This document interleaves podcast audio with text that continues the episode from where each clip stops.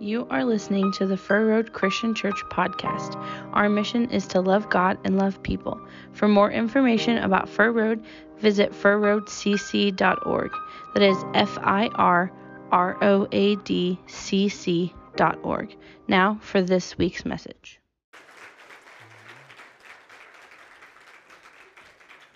Well, it's an honor to be here and to be up here in, in front of you. Uh, it's been an interesting and long journey, and through this whole process, I've just been praying that God would put uh, me, myself, my family where God wanted us, and also if this is what is right for Fir Road, that this would all work well and be in His plan and in His will. Uh, and so I appreciate your prayers for the team that has put this all together, and really uh, am honored to be up here uh, today in this position with this opportunity. So, thank you all for the prayers that have gotten us to this day uh, and uh, for everything that you've done and put into this process. So, uh, one of the things that I love about uh, being a Christian is the opportunity to study God's Word. I think God's Word is one of the most amazing things that we have on this earth. And it's like this ocean that is full of things that you can discover uh, and to dive into. And one of the amazing things about it is that the more you dive into it, the more you discover, the more you realize how much more there is left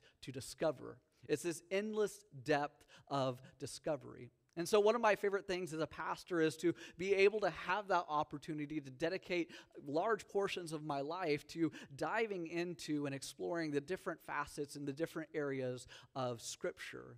And today I'm uh, bringing to you something that I've dove into and, and tried to discover and want to kind of flesh out with you uh, through this message. And that is this idea of the genius of Jesus. Uh, that's the title of this sermon. And today we're going to just talk about specifically the genius of good.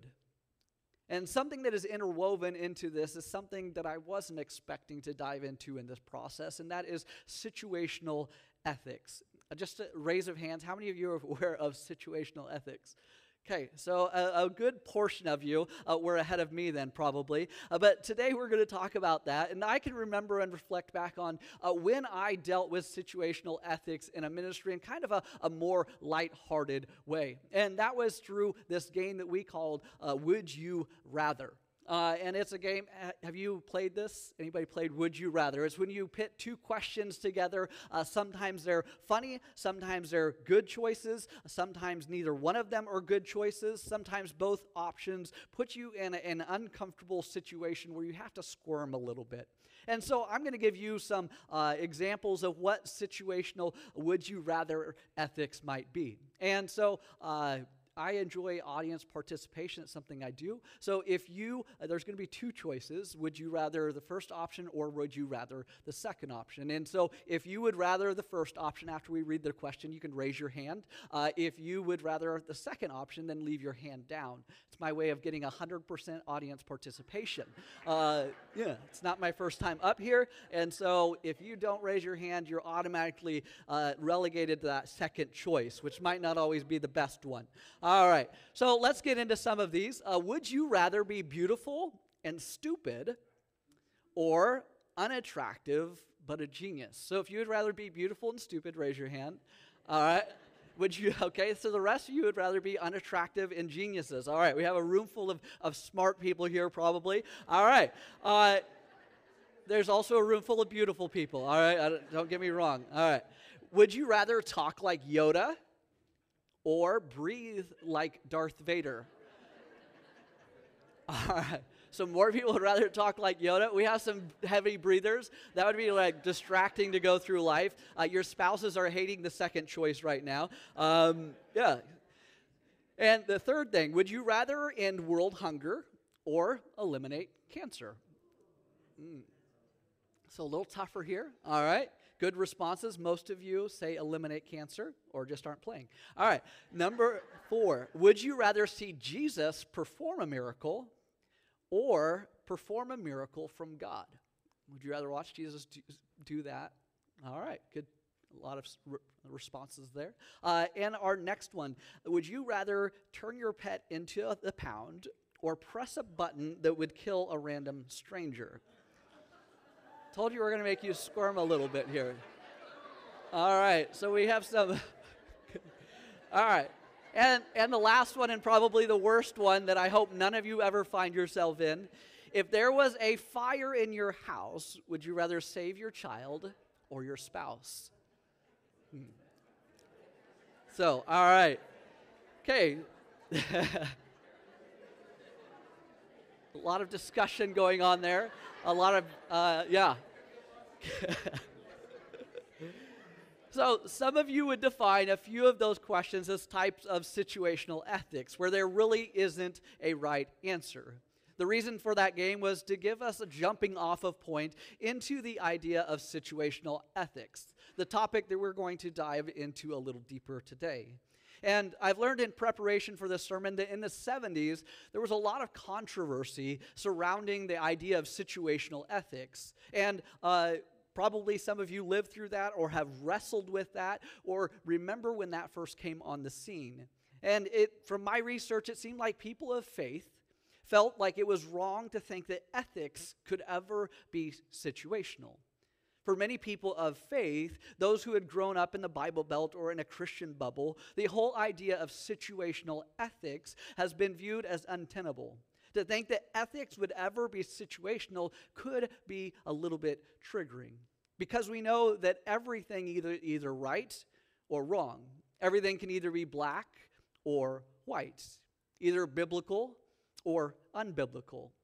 And I've probably been there too, but the longer I've lived and interacted with scripture and people, I think one of the interesting intersections in the practicality of Christianity is our faith and action, where our intellectual acknowledgement of truth and our practical application of truth come in conflict with each other. When you think about it, there's many aspects of our life that is actually a dynamic of this, of situational ethics, where you have to choose between two outcomes that might not necessarily be uh, uh as easy as you think whether they might not be absolutely right or wrong as they appear on the surface. I think there are definitely moments when everything is clear, where there's obviously a right choice and a wrong choice when it comes to biblical teachings. But I think there also is sometimes in our world where not everything is always right and where something is not always wrong. Sometimes circumstances impact our answers. And if I were to ask you uh, right or wrong about some certain things, I think that we can agree on the surface it seems right, but if we dive a little deeper, they may not be as clear cut as we think at first. If I was to ask you the question, is it okay to speed? Some of you might have done that on your way here. Uh, I'm not judging you, but is it okay to speed when you're driving in your car? Most of us would say, from the biblical perspective, that, that is right that you it's not okay to speed. But if we throw in a little situational uh, situation here, is if you were, is it okay to speed if you have a relative that is needing emergency care? Then we might waver a little bit on whether that's right or wrong. Is it okay to steal? Most of us on the surface would say that's definitely wrong. But if you ever found yourself in a situation where unfortunately you were poor, out of a job, had a family that need fed and you were given the opportunity and, and forced into a situation where you might have to steal to help your family survive might divide the room a little bit more on whether that's right or wrong you know there are different things like that uh, also another situation might be is it okay f- to take a child away from their parents on the surface we would say no you should never do that but if you have the situation that they are being abused, our thoughts might change. And so, those are some examples of situational ethics where it might look like something is absolutely right or wrong. Everything is black or white.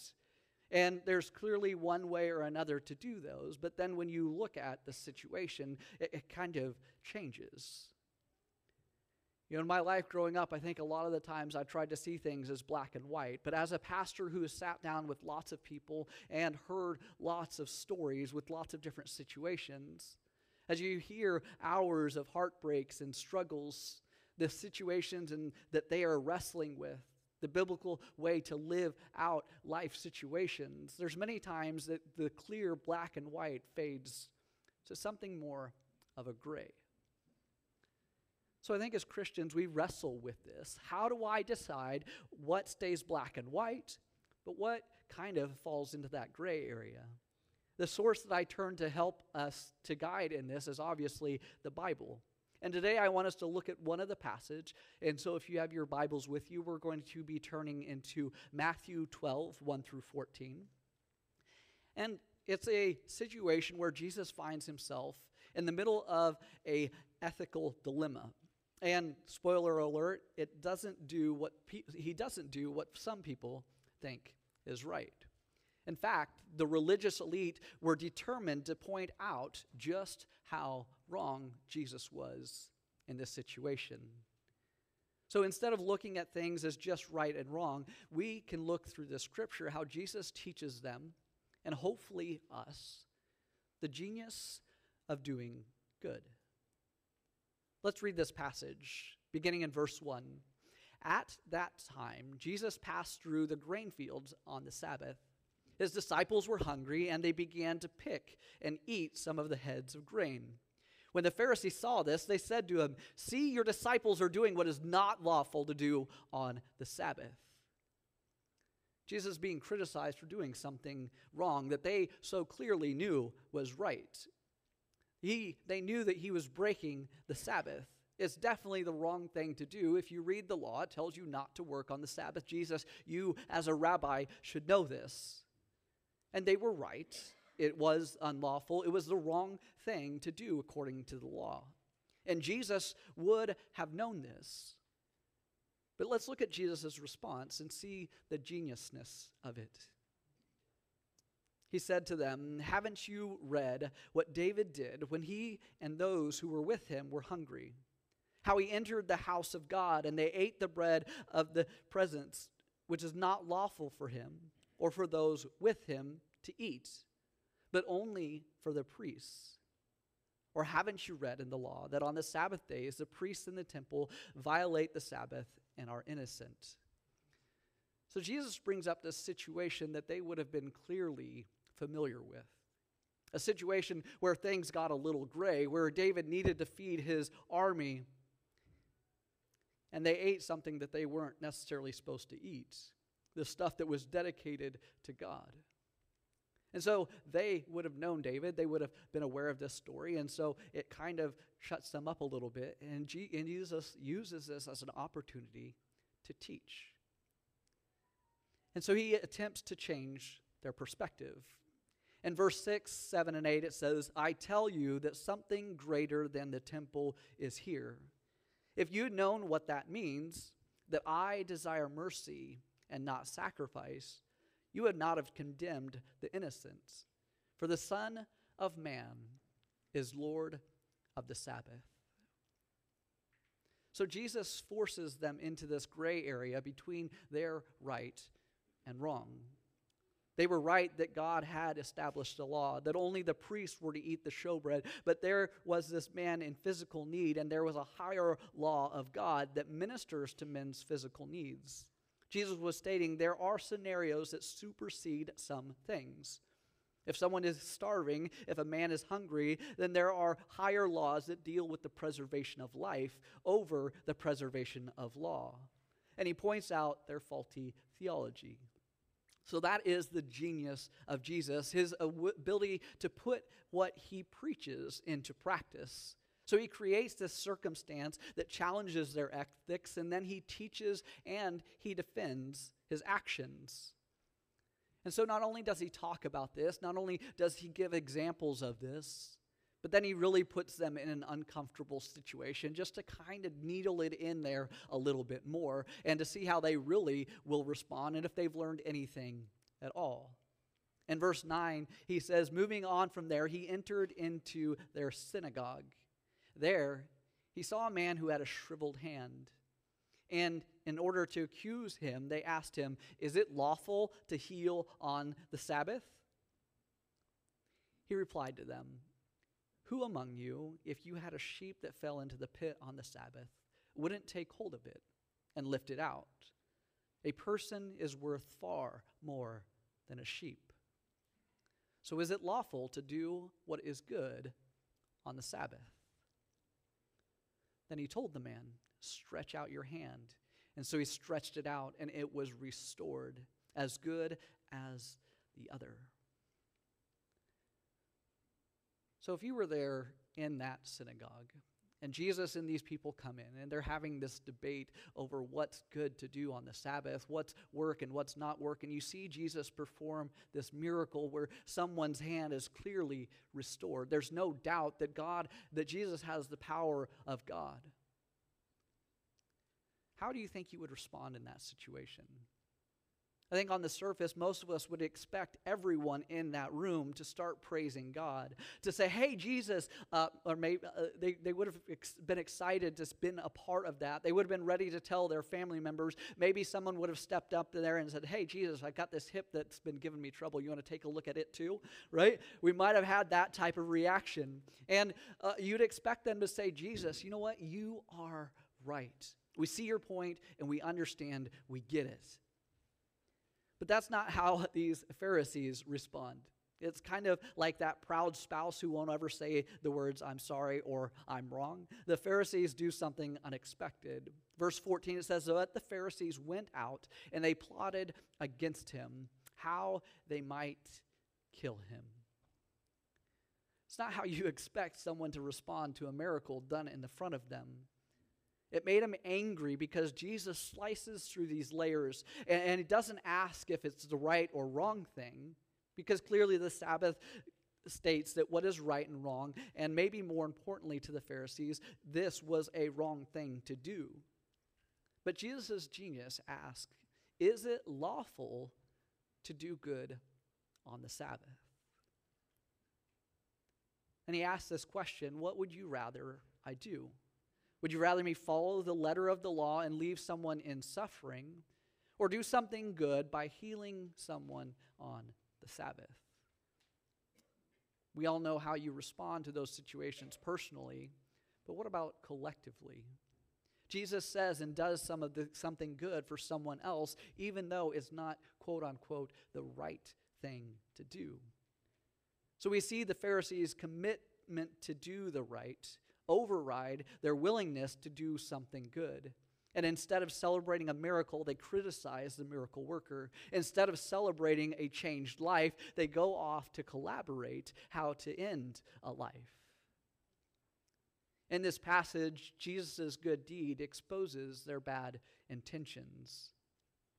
So instead of walking away from it like the Pharisees, let's walk this back a little and dive into this story of situational ethics. What made it good for Jesus to heal this man?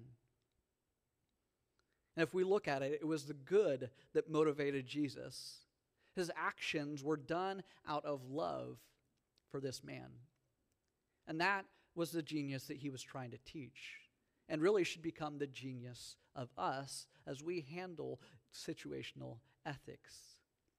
We should learn the way that we live out and the way that we learn things is this that doing the good should always be motivated by love. Doing the good should always be motivated by love. This truth is exactly what motivates God in his relationship with us, isn't it? I don't know about you, but I am so glad that dad, God, that God, Dad, God, same thing, right? That God doesn't always do the right thing, quote unquote.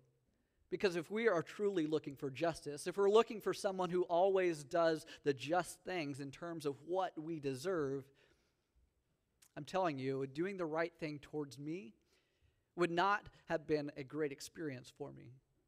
We see the scripture tells us that all have sinned and fall short of the glory of God, that all have fallen beneath God's standard of being able to do what is truly right and wrong.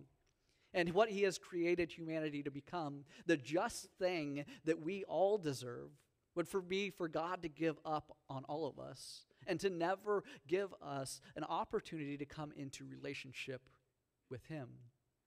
And just look at across humanity doesn't take long to see injustices. We can all find people who are filled with pride. We see where selfishness destroys things. We see the evil that crops up unexpectedly. We see the battles between family members. We see the division everywhere. We see hate filling things. And that's just what goes on in churches. Because seriously, if you were God, would you want every Christian you've ever met in your family? Most of us can probably think of a few that we would not want to include. There are some people who are very dysfunctional Christians, and we've probably all been that at some point in time. There's dysfunctional churches, but God loves all of them. What would be right for God to do, what would be just, is to wipe us all out. But God, in the most extraordinary ways, goes beyond doing the right thing to doing the good thing. In Psalm 86 5, it says, You, Lord, forgive and are good, abounding in love to all who call to you. This is what makes the God of our, Bible, of our Bible special. God is always motivated by doing the good thing because he loves us. Instead of judging me, which would be the right thing to do. I don't know about you, but I deserve to be condemned. And I'm so grateful and thankful that God is abounding in love and is willing to forgive me and all the stupid things that I do. God sent his son, Jesus, the one we read about in this story, to earth as an action of his abounding love. To live the life that he did, to have the ministry that he did, to change and challenge people like he did and ultimately to die the death that he did so that we could be saved and forgiven. All of our sins contribute to that. And it's amazing that God would still love us, that God would still send his son, that he would still be willing to forgive our sins. But that's his love and action. Because when you really think about it, as we think about Jesus and what he went through, as we think about him on the cross and the pain that he went through, the anguish that he felt, it's not really right for someone like Jesus to pay for the price of our wrong decisions. That's not really the right thing to have happen. It isn't the right thing for Jesus to never suffer because he was never wrong. It isn't the right thing for Jesus to be crucified because he was wonderful and perfect and holy. It's the right thing because Jesus would, should be worshiped and celebrated rather than criticized and condemned. It can't be in any imaginable reality for Jesus to carry the weight of our sin, our punishment on the cross. When you think about that, that just isn't right. But for Jesus, it was more about doing the good thing because he loves us. And really, he understood that he was the only one that could do that for us. He was the only one that could die for the sins of the world. He was the only one that could be the sacrifice to set us free. And he did that for us so that we could see what it looks like for us to go beyond the right to do good. Jesus is the ultimate example of how we should live our lives, how we can do the good things and love other people.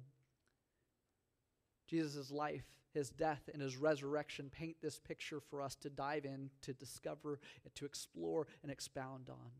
And we, when we see the way that Jesus lived his life, we see the power of the good, like in this passage. We should be motivated by his love for other people knowing that he also loves us.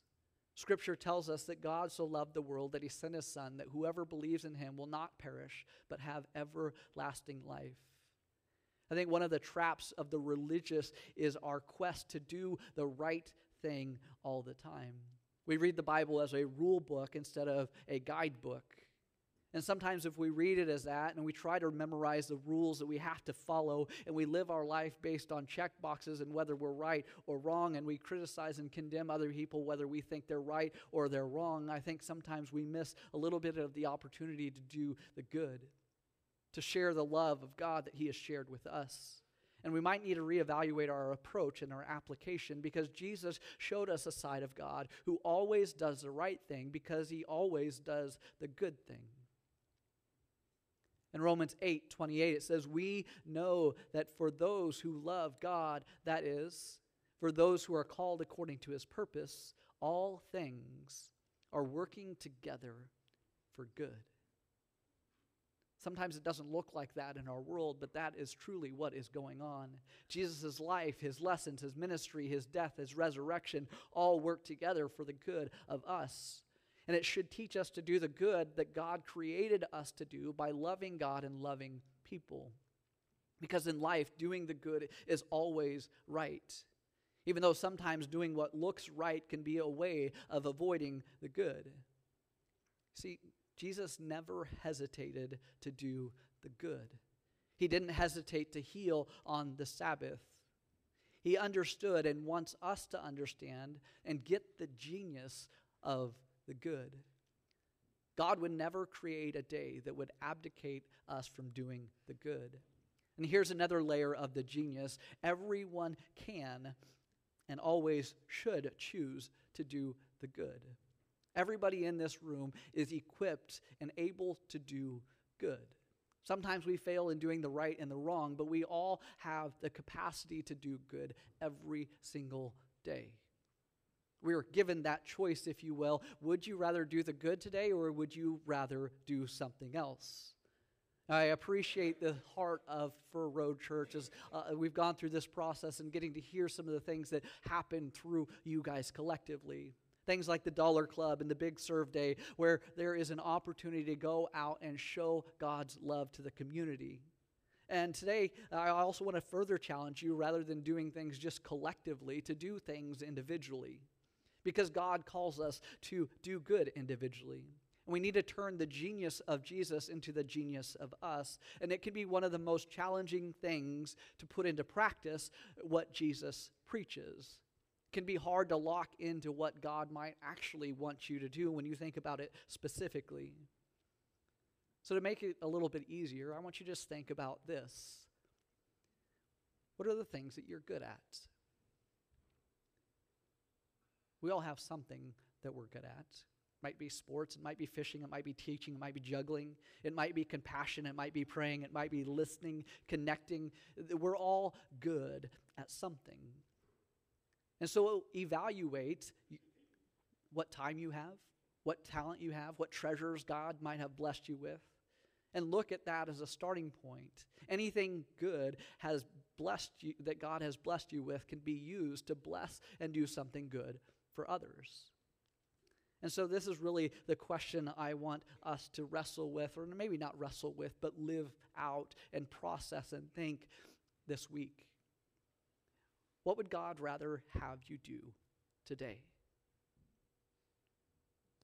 What would God rather have you do today? Use that to do good, to share God's love and the gospel message, to give hope to the hopeless, to extend God's grace to the burdened, to help heal the brokenness in people's lives. Because when we use what we know, we can impact, use it to impact who you know. Use what you know to impact those who you know. You probably have people in your life that you know need something, who need some good in their life. You know, and you think about it, sometimes we wrestle with what is right and what is good. You know, God might put it on your heart that the right thing would be maybe to miss a Sunday service, to go and do something good for somebody. Maybe you skip out on going to church because God put on your heart an opportunity to share a meal with somebody who's hurting. And you just go and sit with them instead. It might not be right to take up, uh, you know, some of us would view it as wrong or might, might be right to go to a bar. But maybe that's what God is calling you to do to go with this coworker who is just going through life and you just need to go and sit with them in an environment that you might view as a wrong place to be. And maybe you don't solve any of the world's problems that night, but maybe it opens up opportunities later on where you can offer some helpful spiritual biblical advice after listening to their problems. You know, it might not be the right thing to do to watch a football game with a Broncos fan, right? but it might be a good thing for them to be loved instead of hated, and we all know that they need a lot of prayer. because ultimately, when we do the most good, we can change someone's eternity. If you are willing to commit to doing the good God wants you to, I would ask that you just close your eyes, and I'm going to uh, pray this prayer, and I just want you to pray with me to dedicate yourself to doing the most good in someone's life. God, we just ask that you would allow us to do the good that you have created us to do. Help us to understand how you have created us. Lord, reveal to me the people that you want me to love. God, give me your eyes so that I can see the people's hearts fully. God, give me your ears so I can listen to their heart hurts intently. God, give me your hands so that I can serve others humbly. God, give me your feet so I can go to the needed places timely. God, give me your good heart so that I can love people the way that you do. Amen.